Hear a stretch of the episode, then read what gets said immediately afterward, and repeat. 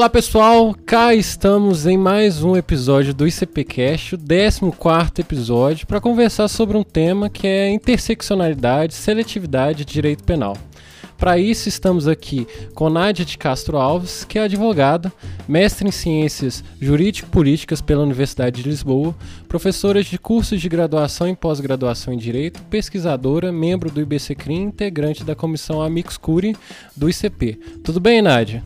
Tudo bem, Ícaro. Obrigada pelo convite. Vou agradecer em seu nome, mas na verdade quero agradecer ao ICP Jovem, todo o pessoal do ICP Jovem aí pela iniciativa. Vamos lá.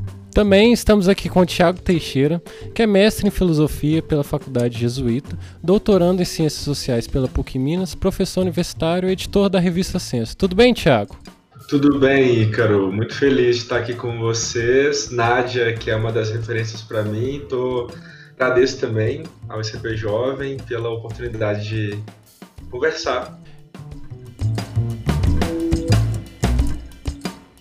Lembrando que o ICP, o Instituto de Ciências Penais, foi fundado em 1999, durante encontro de diversos acadêmicos e profissionais das carreiras ligadas às ciências criminais. Como o próprio nome sugere, o ICP é um fórum democrático e plural de estudos e debates em torno do tema. Estimulando a reflexão sobre as inúmeras vertentes das ciências penais, honra sua trajetória acadêmica, assumindo como eixo institucional a defesa intransigente das garantias individuais decorrentes das premissas do Estado democrático de direito e da Constituição, discussões caras à sociedade. Através da produção acadêmica, organização de eventos e cursos, o ICP cada vez mais supera os limites geográficos de Minas e do Brasil, honrando a luta pelos valores que se propõe a defender. Fica o convite a todos os nossos ouvintes para que conheçam os projetos do Instituto. Vocês podem encontrar mais informações através das nossas redes sociais, no Instagram, arroba Ciências Penais ICP ou arroba ICPjovem, ou através do site icp.org.br. Venham conferir.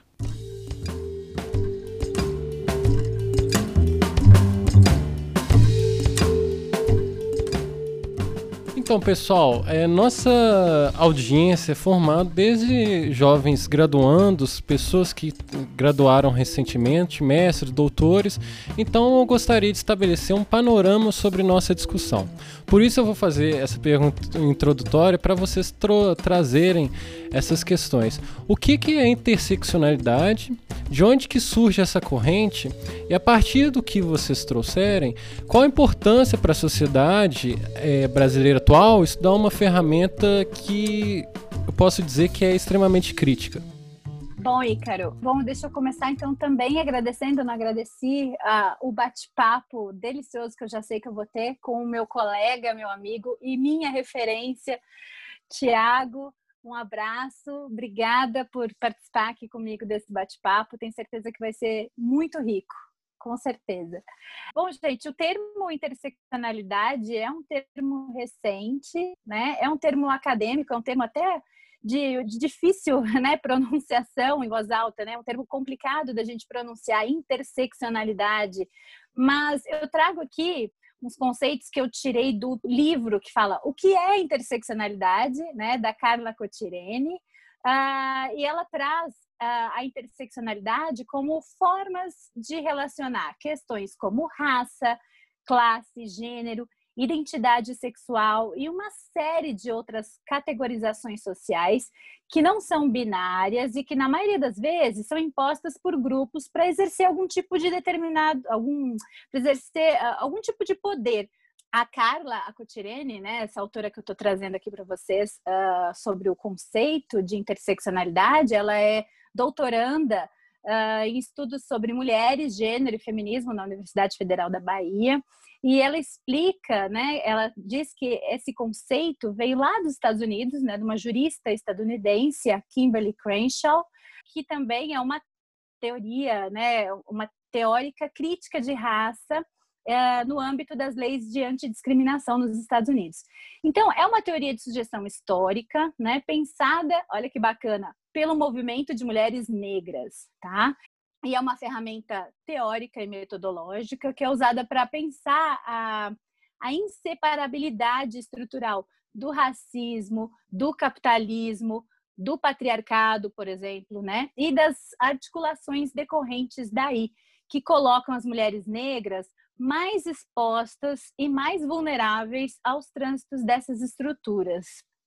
Uh, ela também traz algumas críticas, né, Tiago? Acho que você até pode também falar bastante sobre isso. Ela, diz que ela aponta um atual esvaziamento do conceito, né? Uma vez que esse conceito foi atualmente um, abarcado, caiu no gosto, né, acadêmico da, da branquitude. Então, ela realmente critica agora um, um certo esvaziamento do termo interseccionalidade, porque ela diz que se trabalha muito o termo, né, feminismo interseccional, mas acaba não se trabalhando o paradigma afrocêntrico, né? É, acaba se trabalhando o termo feminismo interseccional sem prestar atenção, sem conectar com a origem, o fundamento e as propostas das feministas negras. Perfeito.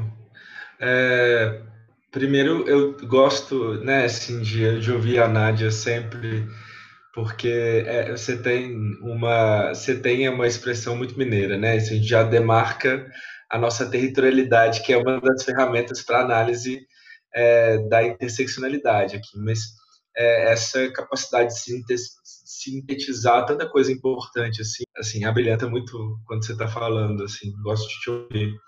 É, mas eu gosto também de, ao ler a Carla Cotirene, ao ler a Kimberly Crenshaw, é, de identificar os processos de, de constituição e como é que esses processos de constituição da subjetividade, a partir da modernidade, foram pautados uh, na colonização. E aí, quando a gente pensa, por exemplo, em uma análise, uma ferramenta analítica, né? Assim, porque a interseccionalidade é uma ferramenta de análise da realidade política, da realidade concreta. É um conceito, né, assim, que foi absorvido é, a duras penas pela academia, porque a academia ainda não dá conta se a verdade é essa, é, de lidar com epistemologias, com teorias do conhecimento das feministas negras, porque elas estão produzindo seus conhecimentos no chão, na realidade, né, assim, nos outros lugares em que a academia, inclusive, recusa como lugares de produção acadêmica, né, de produção de conhecimento, como epistemologia. É interessante ver assim como que essas, essa ferramenta analítica ela está denunciando a composição de um mundo pautado na brancura, no privilégio de classe e na centralidade masculina, e em outros aparatos que contornam sujeitos como normativos, é, que definem quem é sujeito e quem não é sujeito.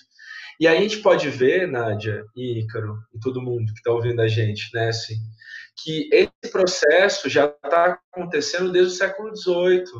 Quando a gente lê, por exemplo, quando a gente tem contato com aquele discurso da Sujet Truth, né, assim, perguntando para uma, uma, uma assembleia de homens que estão questionando ali a autorização política de mulheres, e aí esses, esses homens defendem a tese de que mulheres não podem participar da vida pública porque elas são frágeis e deveriam ocupar os espaços é, privados, né, permanecer nos espaços privados, e a Sujet Truth, que era uma mulher é, é, liberta, né, uma mulher idosa, é, já não no processo de escravização, é, e ela questiona, bom, mas eu não sou uma mulher? É, assim, olhem para mim, olhem para o meu corpo.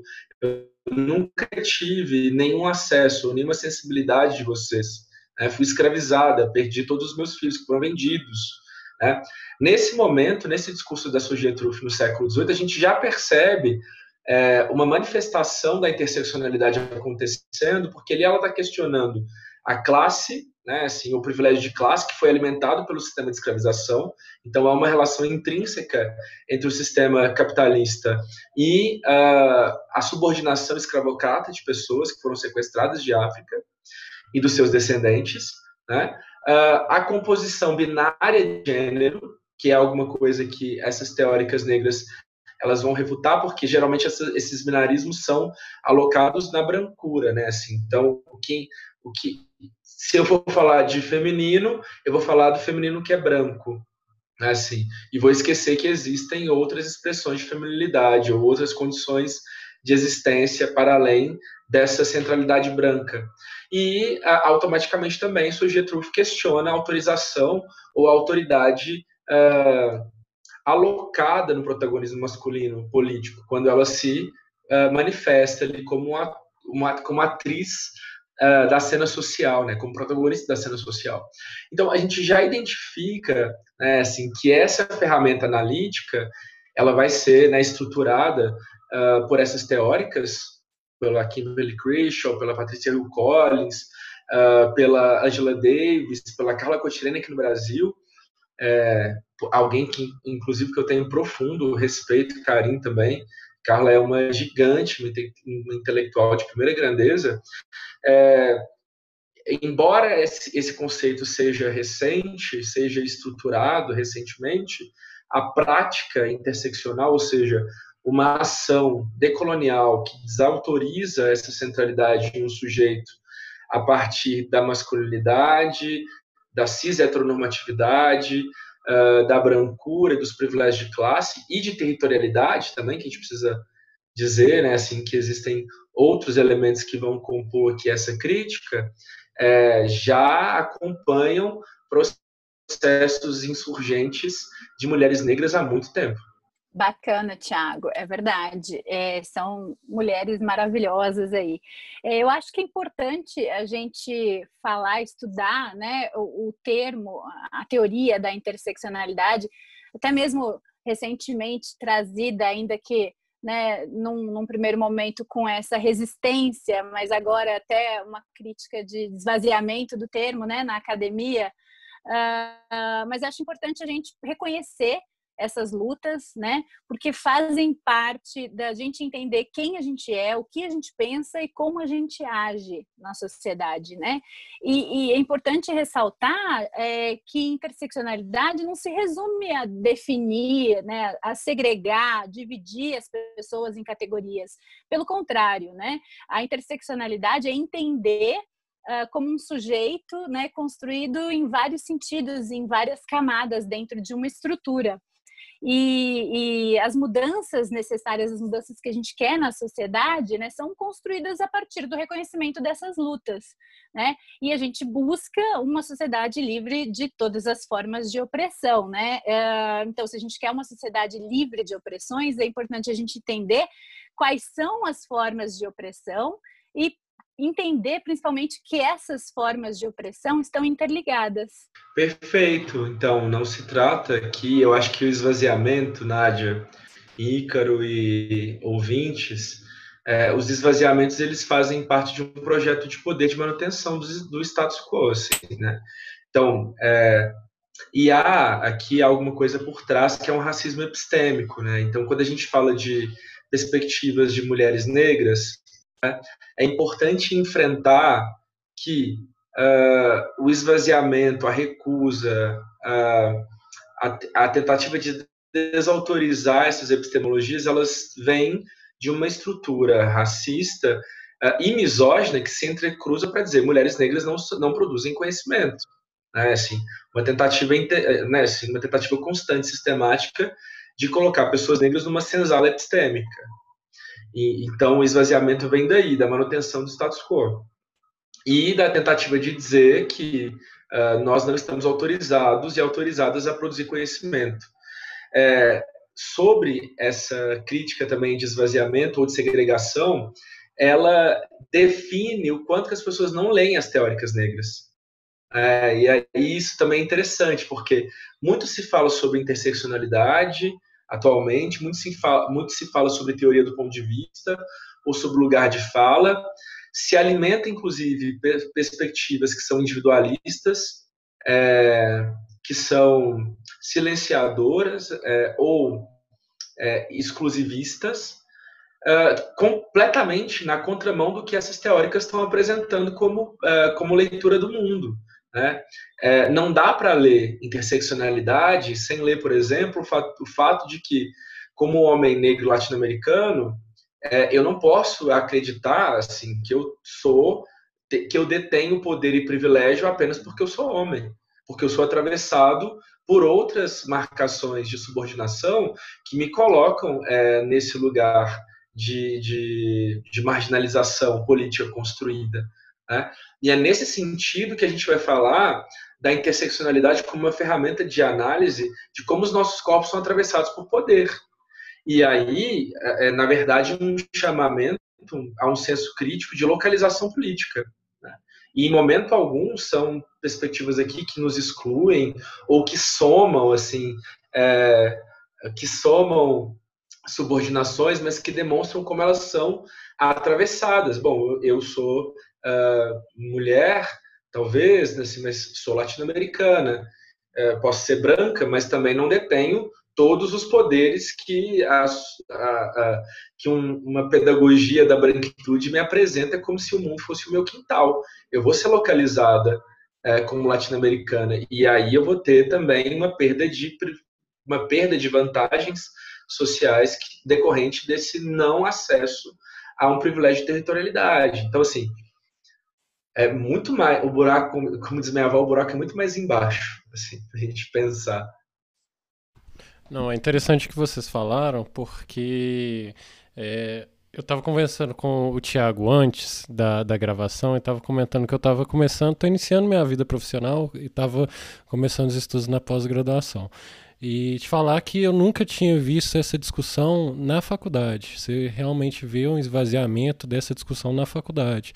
E você percebe que parece que cada vez mais a academia tenta se encastelar nos seus próprios dogmas, né? E fica, fica complicado essa, essa é, trazer novos conhecimentos, é, introduzir novos conhecimentos, já que a academia, a própria academia é, inviabiliza essa discussão. E agora o, o Tiago tocou nessa situação sobre manutenção de um status quo, é, já trazendo a questão do direito penal, mas eu queria saber como que o, o direito penal ele, ele alimenta é, esse sistema é, que conserva esse status quo, como que o direito penal contribui para isso? Pois é, o, o Ícaro, você bem colocou que o próprio direito né, já é uh, já traz a ideia de manutenção né, do poder das elites e como nós estudamos dentro da graduação, na academia de uma forma geral, mas você tocou aí no ponto da graduação, por exemplo, como a gente já estuda um, um, e ainda estuda né, um direito com base eurocêntrica, né, sem essa perspectiva decolonial, enfim. É, mas vamos falar um pouquinho do direito penal, né, antes da gente ir para o direito um, de uma forma mais ampla. Bom, o direito penal é a racionalização da violência, né, o direito penal é a racionalização da punição. Então, numa sociedade desigual, como nossa, onde remete né, os seus a uma marginalidade, o direito penal, como um discurso de violência, ele tende a manter essas pessoas lá. Ele acaba reafirmando a marginalização né? É uma forma de retirar aqueles que são marcados como indesejáveis, né, para a sociedade. É, eles são aqueles que o sistema escolhe, né? Aqui a gente sabe, por exemplo, no nosso caso do Brasil, quem são esses que são os escolhidos, né, pelo sistema, que são os corpos jovens, negros e pobres. Então, a partir dessa opressão e dessa separação de corpos, desse enquadramento de que tudo tem que estar dentro de uma norma, e essa norma ela é eurocêntrica, ela é branca, heteronormativa e capitalista, essa norma ela consegue explorar essa divisão social, a divisão racial, né, a divisão sexual, tudo para o acúmulo de capital e para a manutenção dos espaços de poder tal qual eles se apresentam na sociedade atualmente, né? Então é preciso que uh, os que são apresentados, né, como marginalizados, os que são excluídos, que eles ocupem os espaços cotidianos, inclusive o próprio Estado, né? A gente não pode mais se contentar com essa uh, noção de igualdade, né? Essa pseudo-democracia branca heteromasculina a questão do uso do direito como manutenção do status quo, é, mais especificamente do direito penal, como a gente já falou, o Ícaro trouxe até essa ideia, remete até mesmo à formação dos cursos jurídicos né, no país. O direito traz essa consolidação das hierarquias de raça, de classe, gênero, sexualidade, com exclusão reiterada das minorias, né? E produção das identidades racializadas do negro, do índio, por exemplo, também uh, sempre numa perspectiva eurocêntrica.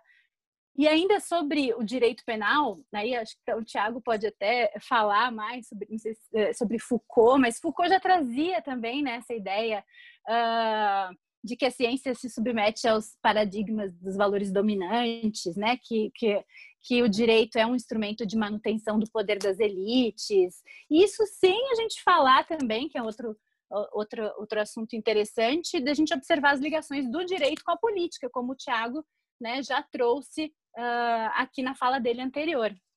Ah, é difícil falar depois da Nádia, ou, ai, por favor, mas é, é interessante ver assim, como que o Foucault abre margem para essa discussão de um poder que gerencia é, as instituições.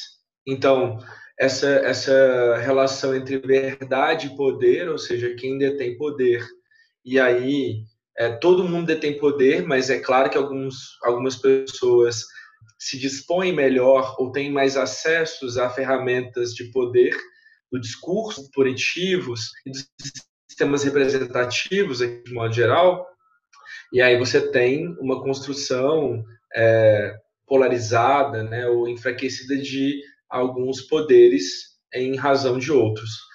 Mas, entendendo o direito como uma técnica de discurso de poder uma, ou de composição do mundo, o direito não é neutro, né, assim, não é um mundo paralelo, assim, isso é, eu acho muito interessante, eu dou...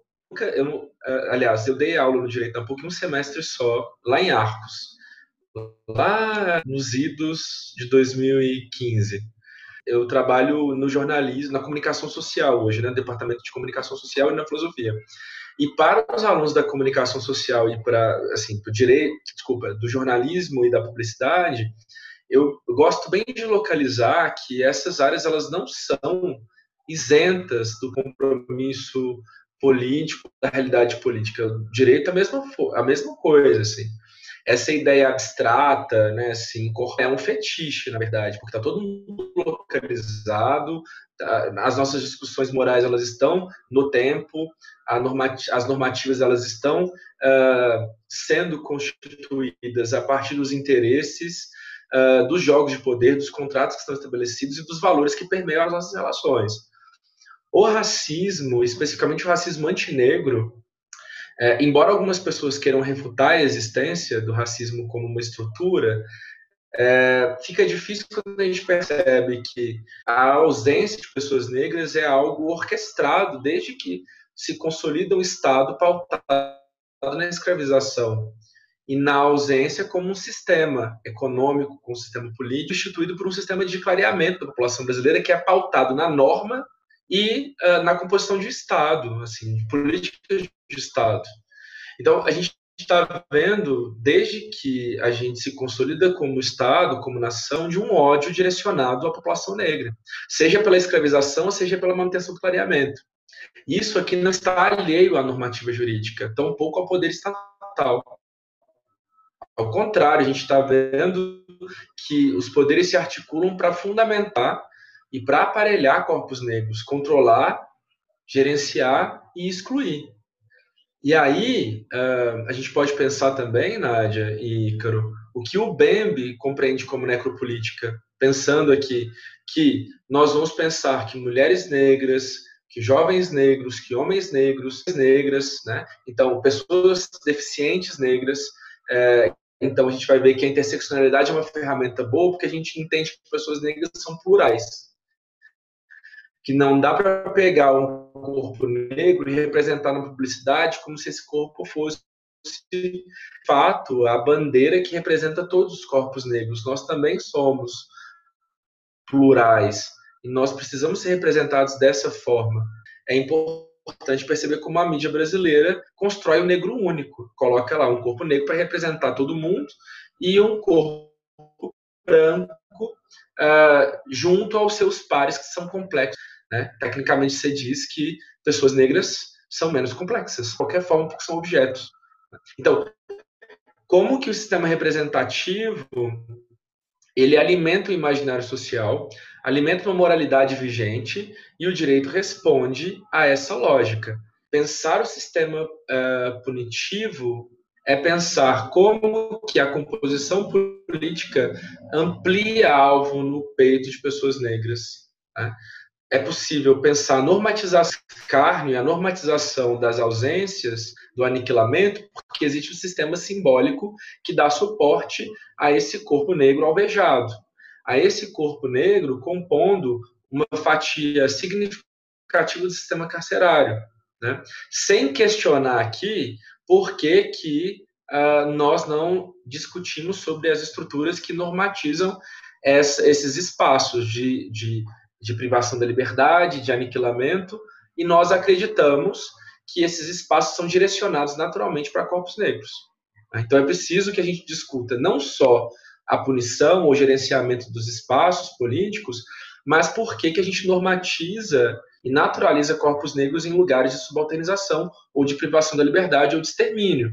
Por que, que a gente não normatiza, por exemplo, é, se a gente está falando de crime, a gente estava conversando sobre isso antes da, da gravação, né, Nádia?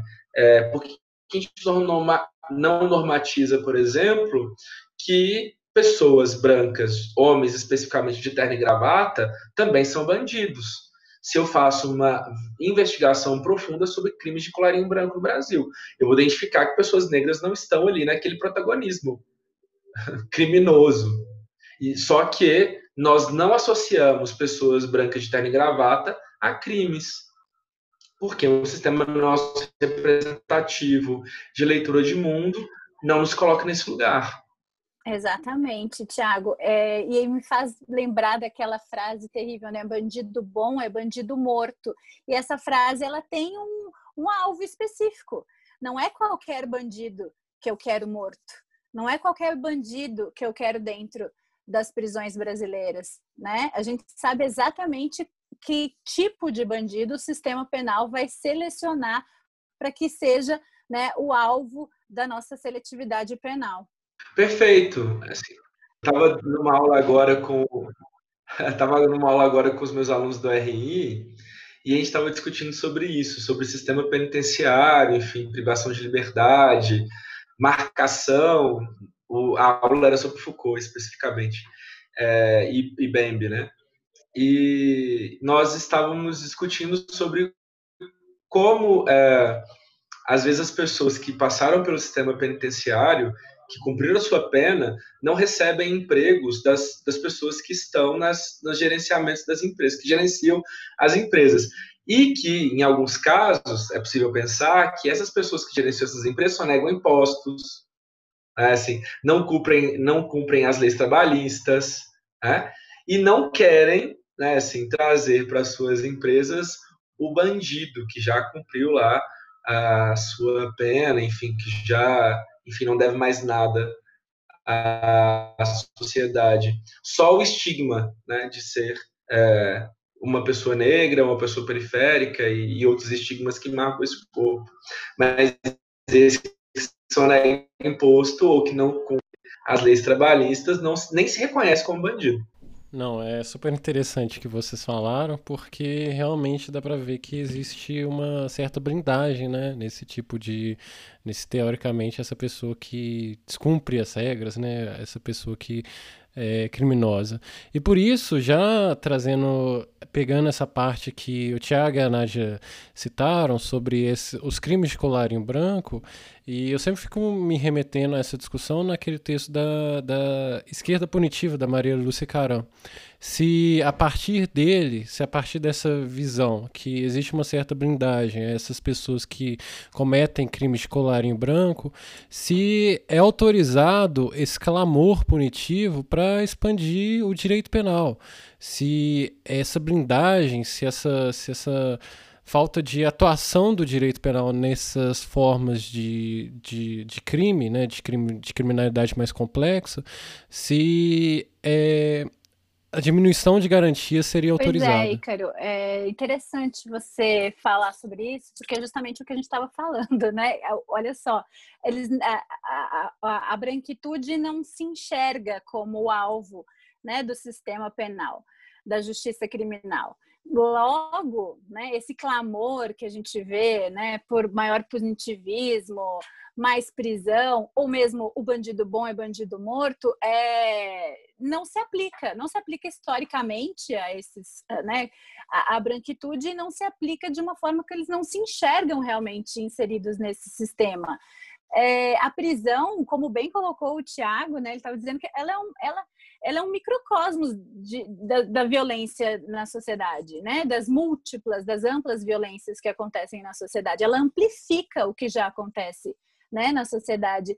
E por trás dessa suposta neutralidade, né, o sistema jurídico, que a gente já sabe que não é, né, mas enfim, o sistema jurídico ele segue sendo lido, ele segue sendo construído sob a ótica da branquitude né, atuando sempre como um instrumento de manutenção de privilégio. Então, o direito ele colabora para normalizar uma situação de extermínio da população negra.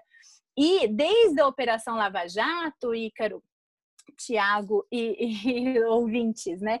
Uh, você tocou num ponto, né, da questão da criminalidade do colarinho branco e desde a Operação Lava Jato a gente vê uma intervenção direta uh, na política a partir da linguagem moralista, né, da luta contra a corrupção. Que, mas, na verdade, o que ganha força, o que ganha voz nesse discurso é o punitivismo e o proibicionismo. Né? A, a, a cultura punitivista é aquela sede de vingança né, que instrumentaliza a justiça para fins de encarceramento em massa, né? o que gera para nós aí o, o, nós somos campeões em população prisional, né? Somos a terceira maior população carcerária do mundo.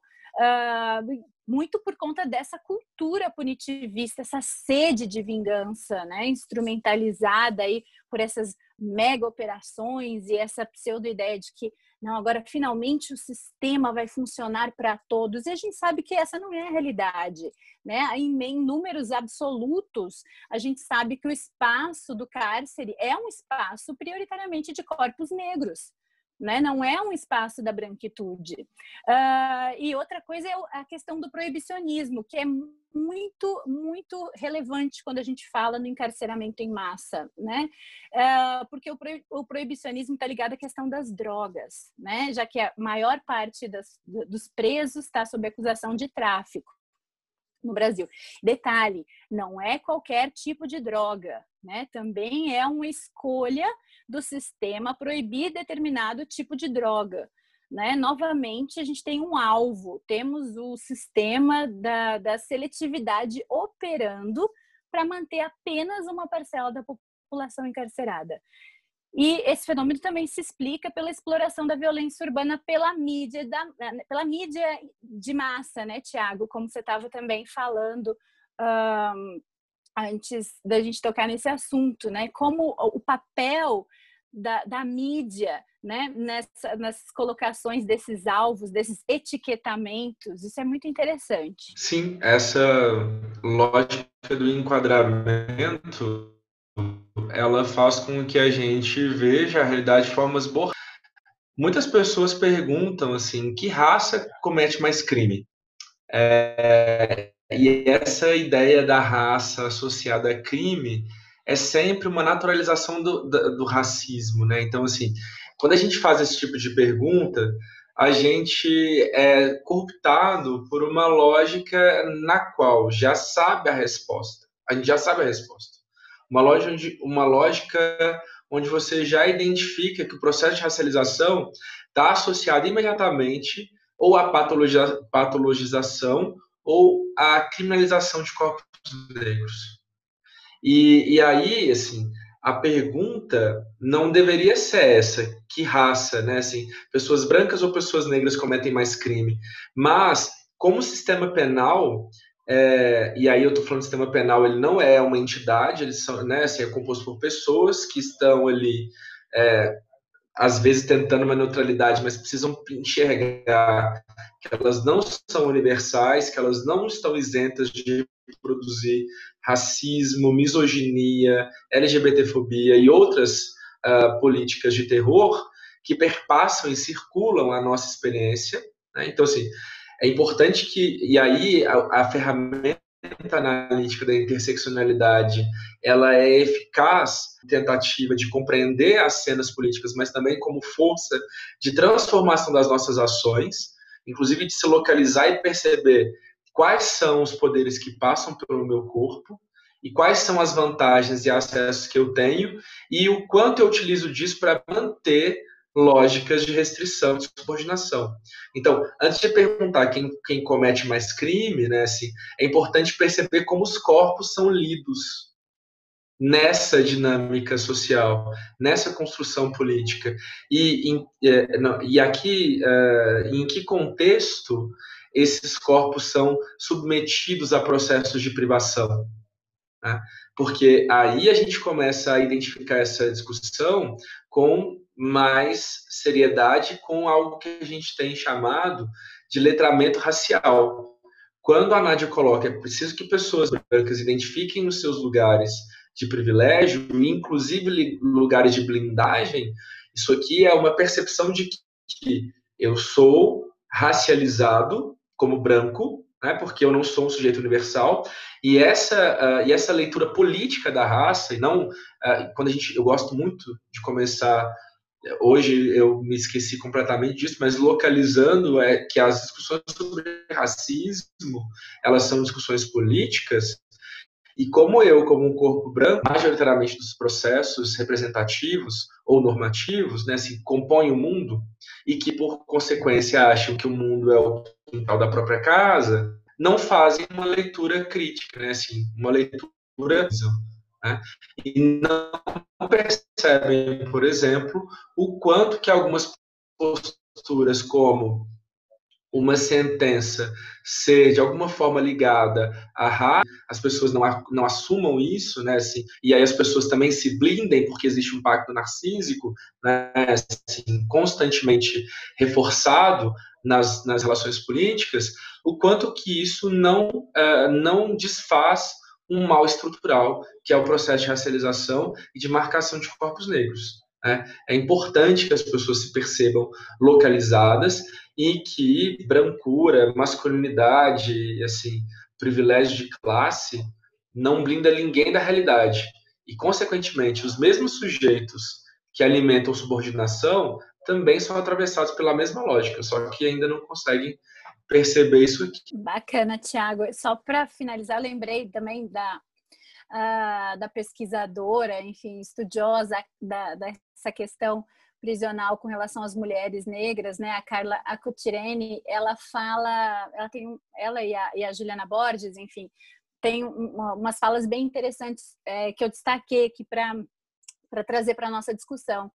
A, a Carla Cotirene, ela fala que a formação técnica de políticas de promoção de igualdade contra o racismo institucional não serve para prisão. Ela, ela, ela teoriza né, que sem racismo não existiria prisão, que a prisão ela serve para legitimar o Estado penal. Né, porque ele é o regulador das discriminações raciais.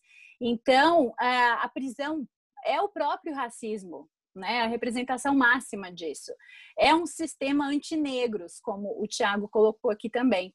E a Juliana Borges, ela traz isso nas pesquisas dela e diz, por exemplo, o sistema penal ele precisa da seletividade racial e do etiquetamento, né, o labeling approach, que é, é quem o sistema vai considerar né, como criminoso, que, quem, o que, que o sistema considera como crime e quem o sistema vai considerar aí para criminoso. Então, o sistema penal ele precisa disso para ele funcionar bem dentro dessa lógica de punição.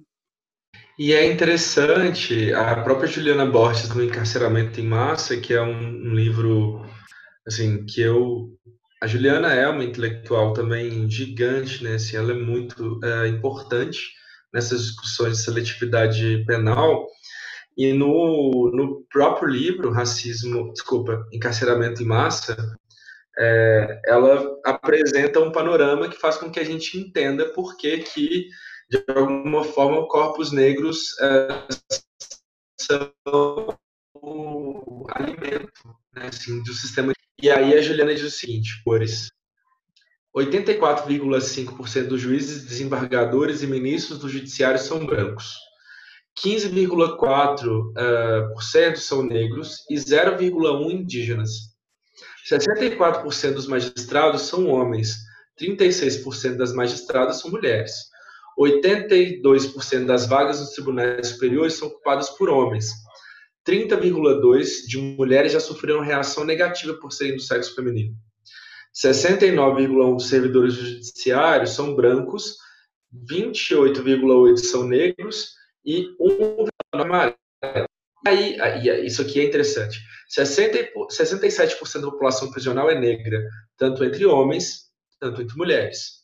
56% da população prisional masculina é jovem, 50%, 50 da população prisional feminina é jovem.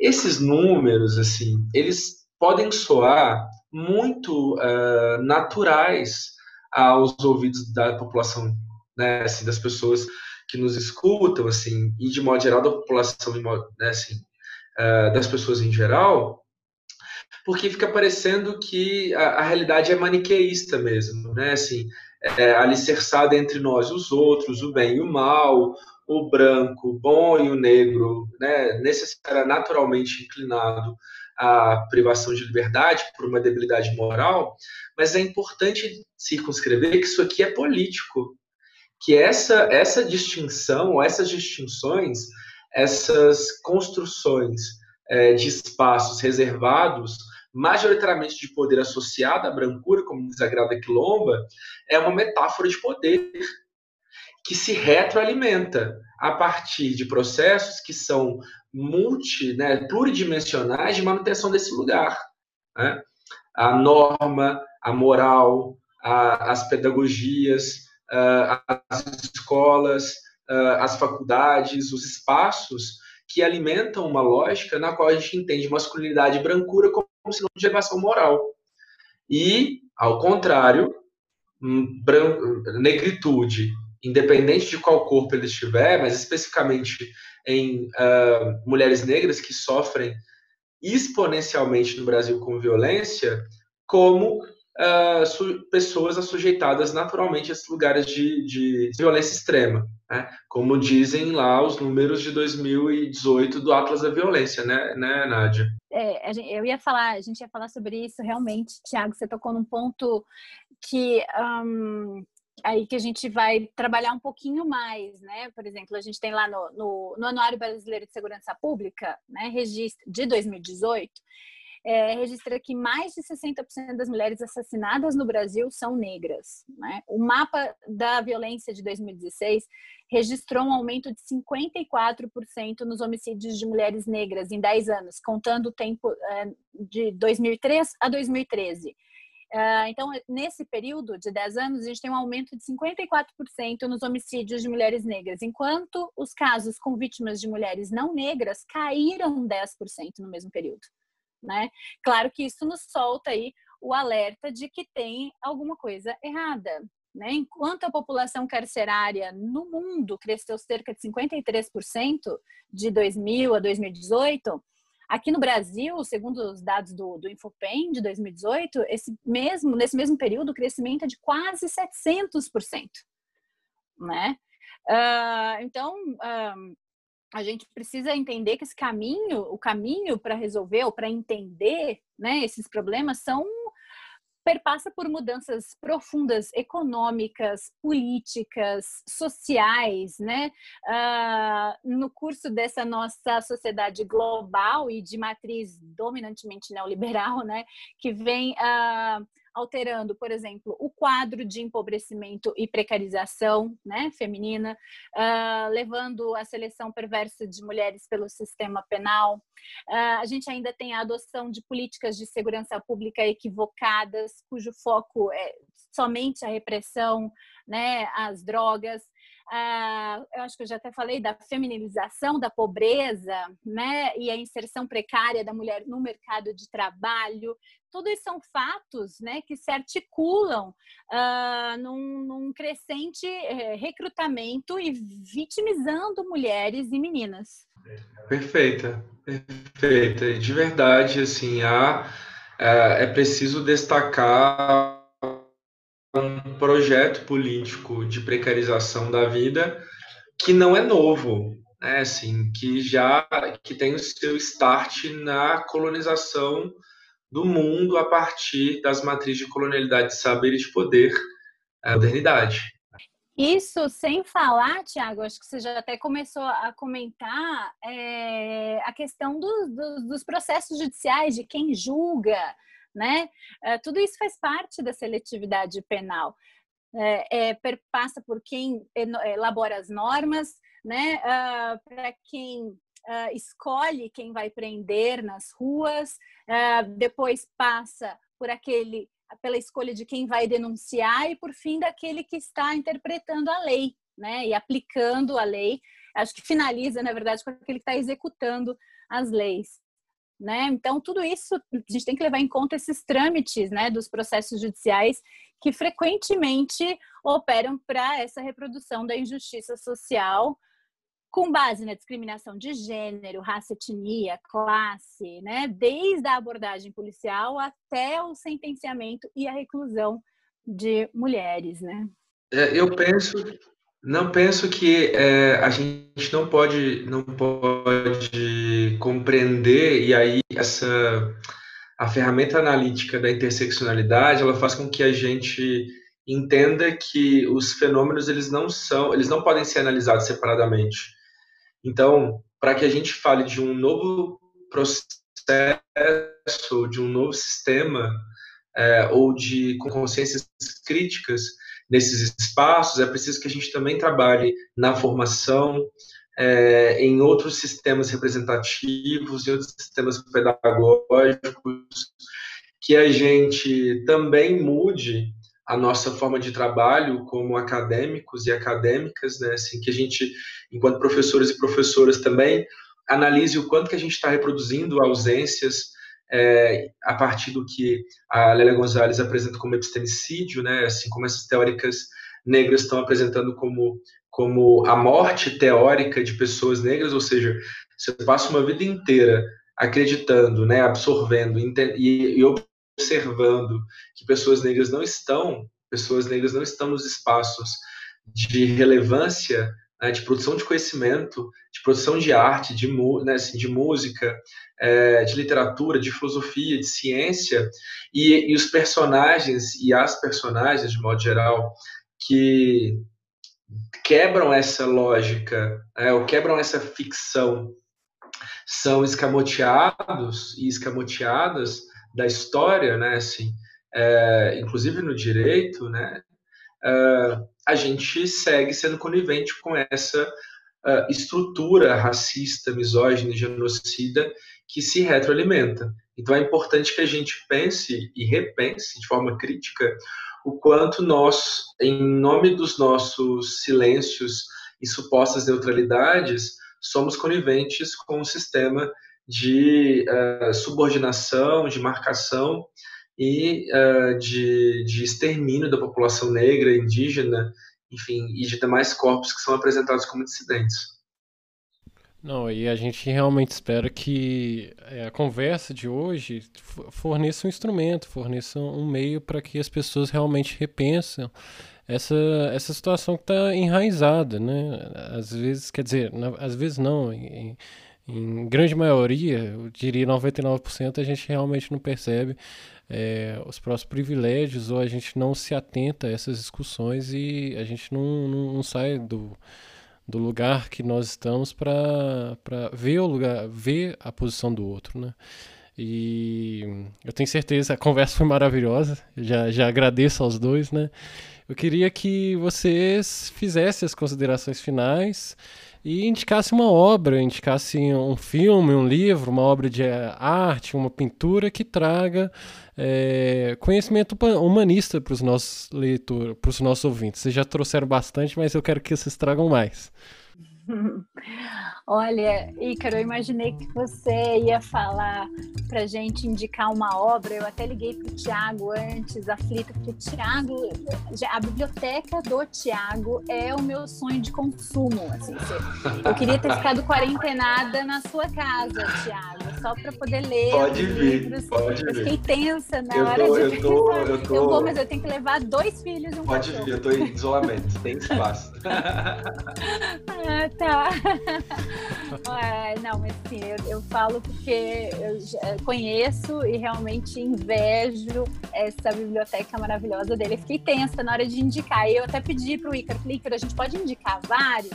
Porque a gente não vai conseguir ficar num só né? E, e para eu não ficar muito repetitivo, o Thiago falou: não, Nath, você pode falar primeiro, e aí eu, né, como um gentleman, complemento né, a, sua, a, sua, a sua sugestão bibliográfica, enfim, de filmes, etc. e tal. Então vamos começar com os livros, Thiago, e aí depois a gente pode sugerir filmes, séries e, e afins também sobre o tema, né? Para a gente sair, para a gente não sair dessa discussão boa que a gente está tendo aqui. Uh, eu já falei da Carla Acotirene, né? Da, que o livro dela é O que é interseccionalidade. Então, assim, é um manual mesmo para entender né, essa teoria. Uh, Mulheres Negras e o Feminismo, da Bell Hooks. Uh, Mulheres, Raça e Classe, da Angela Davis, é um clássico também.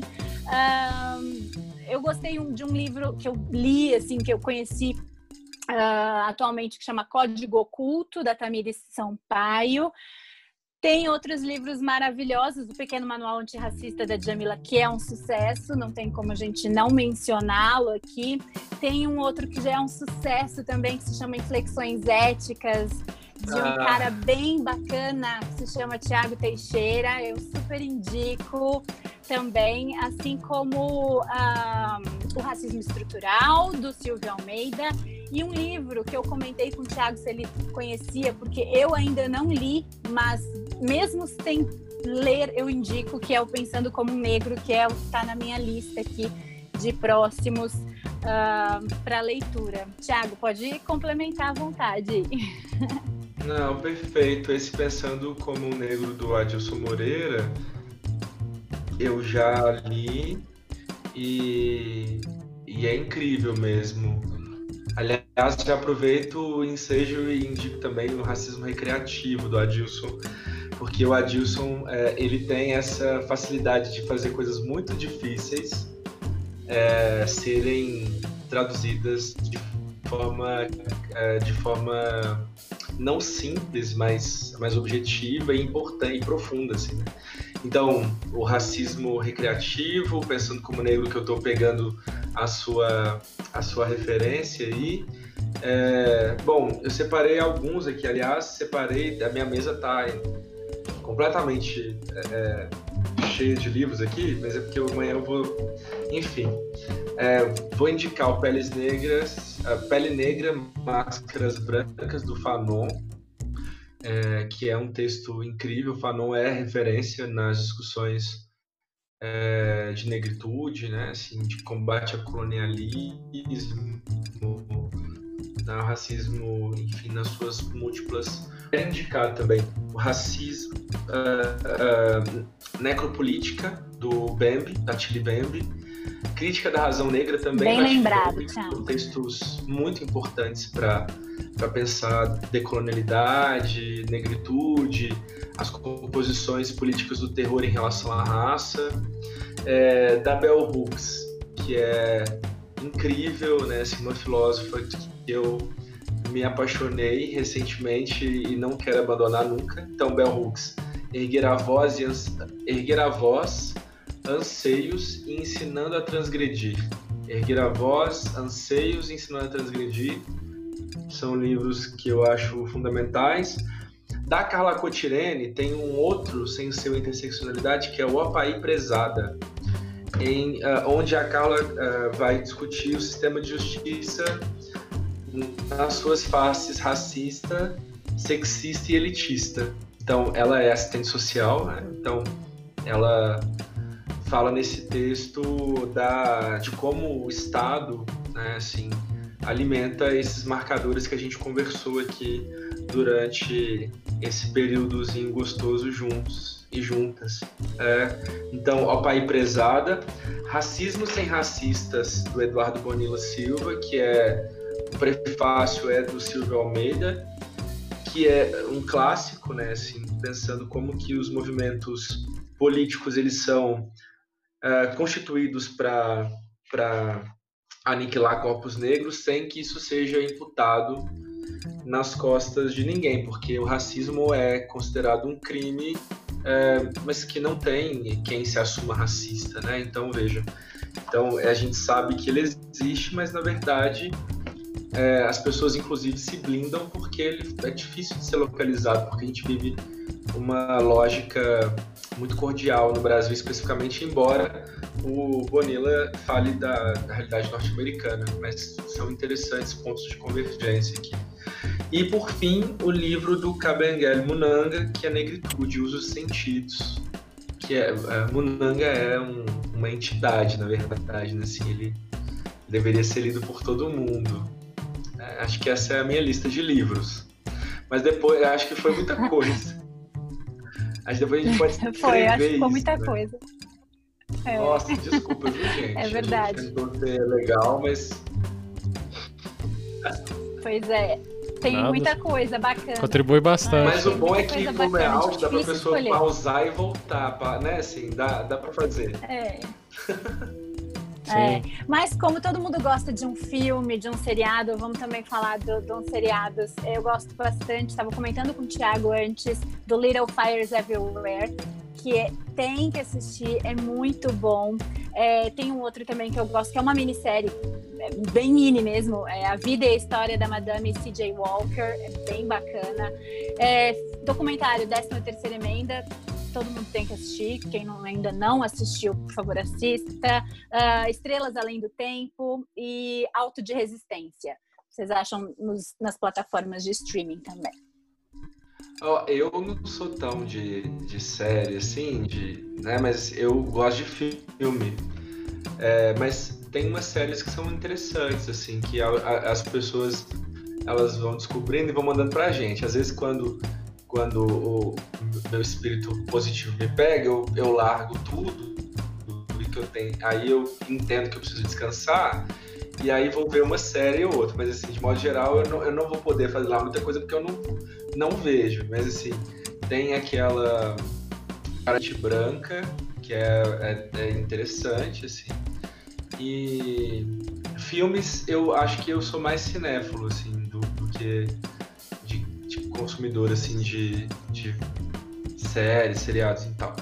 Então, eu queria indicar um filme que, na verdade, eu acho que eu vou indicar esse filme de forma, assim, muito aleatória, porque acho que todo mundo já viu esse filme, que é O Paió, que é um clássico. Eu gosto muito de cinema brasileiro, assim, gosto de entender como o cinema brasileiro, que não cede aos interesses hegemônicos, demonstra a realidade e as contradições.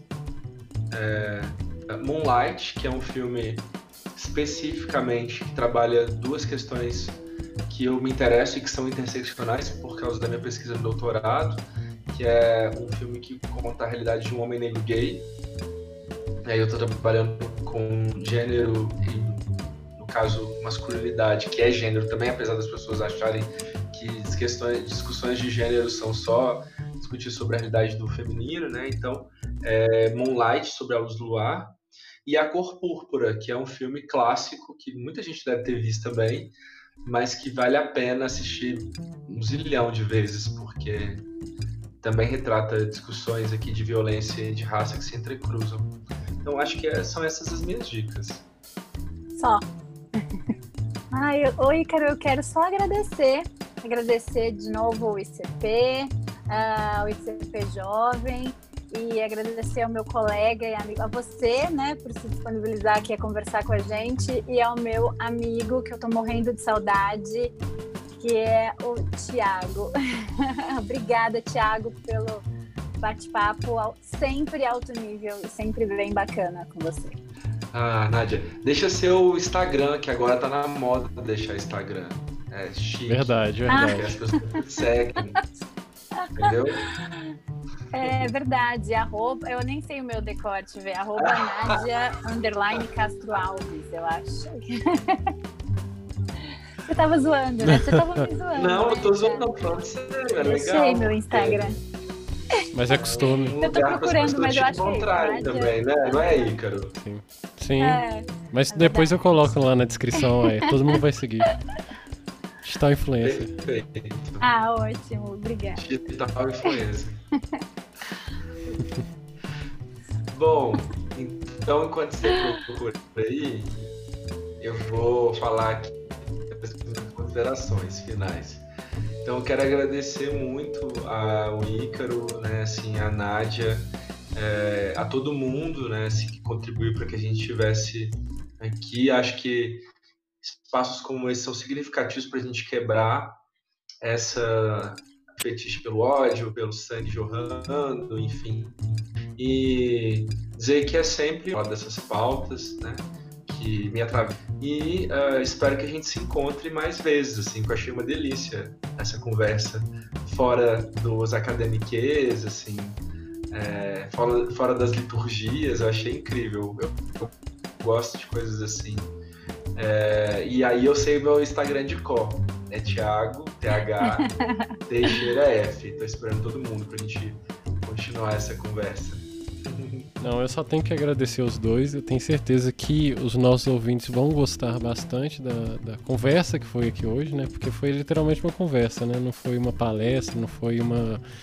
É, não teve essa situação, igual o Thiago falou, de, de engessado, né? Mas eu fico muito feliz que o, o podcast, né? seja uma forma de trazer essa discussão, uma discussão extremamente importante. Mas muito obrigado e boa noite.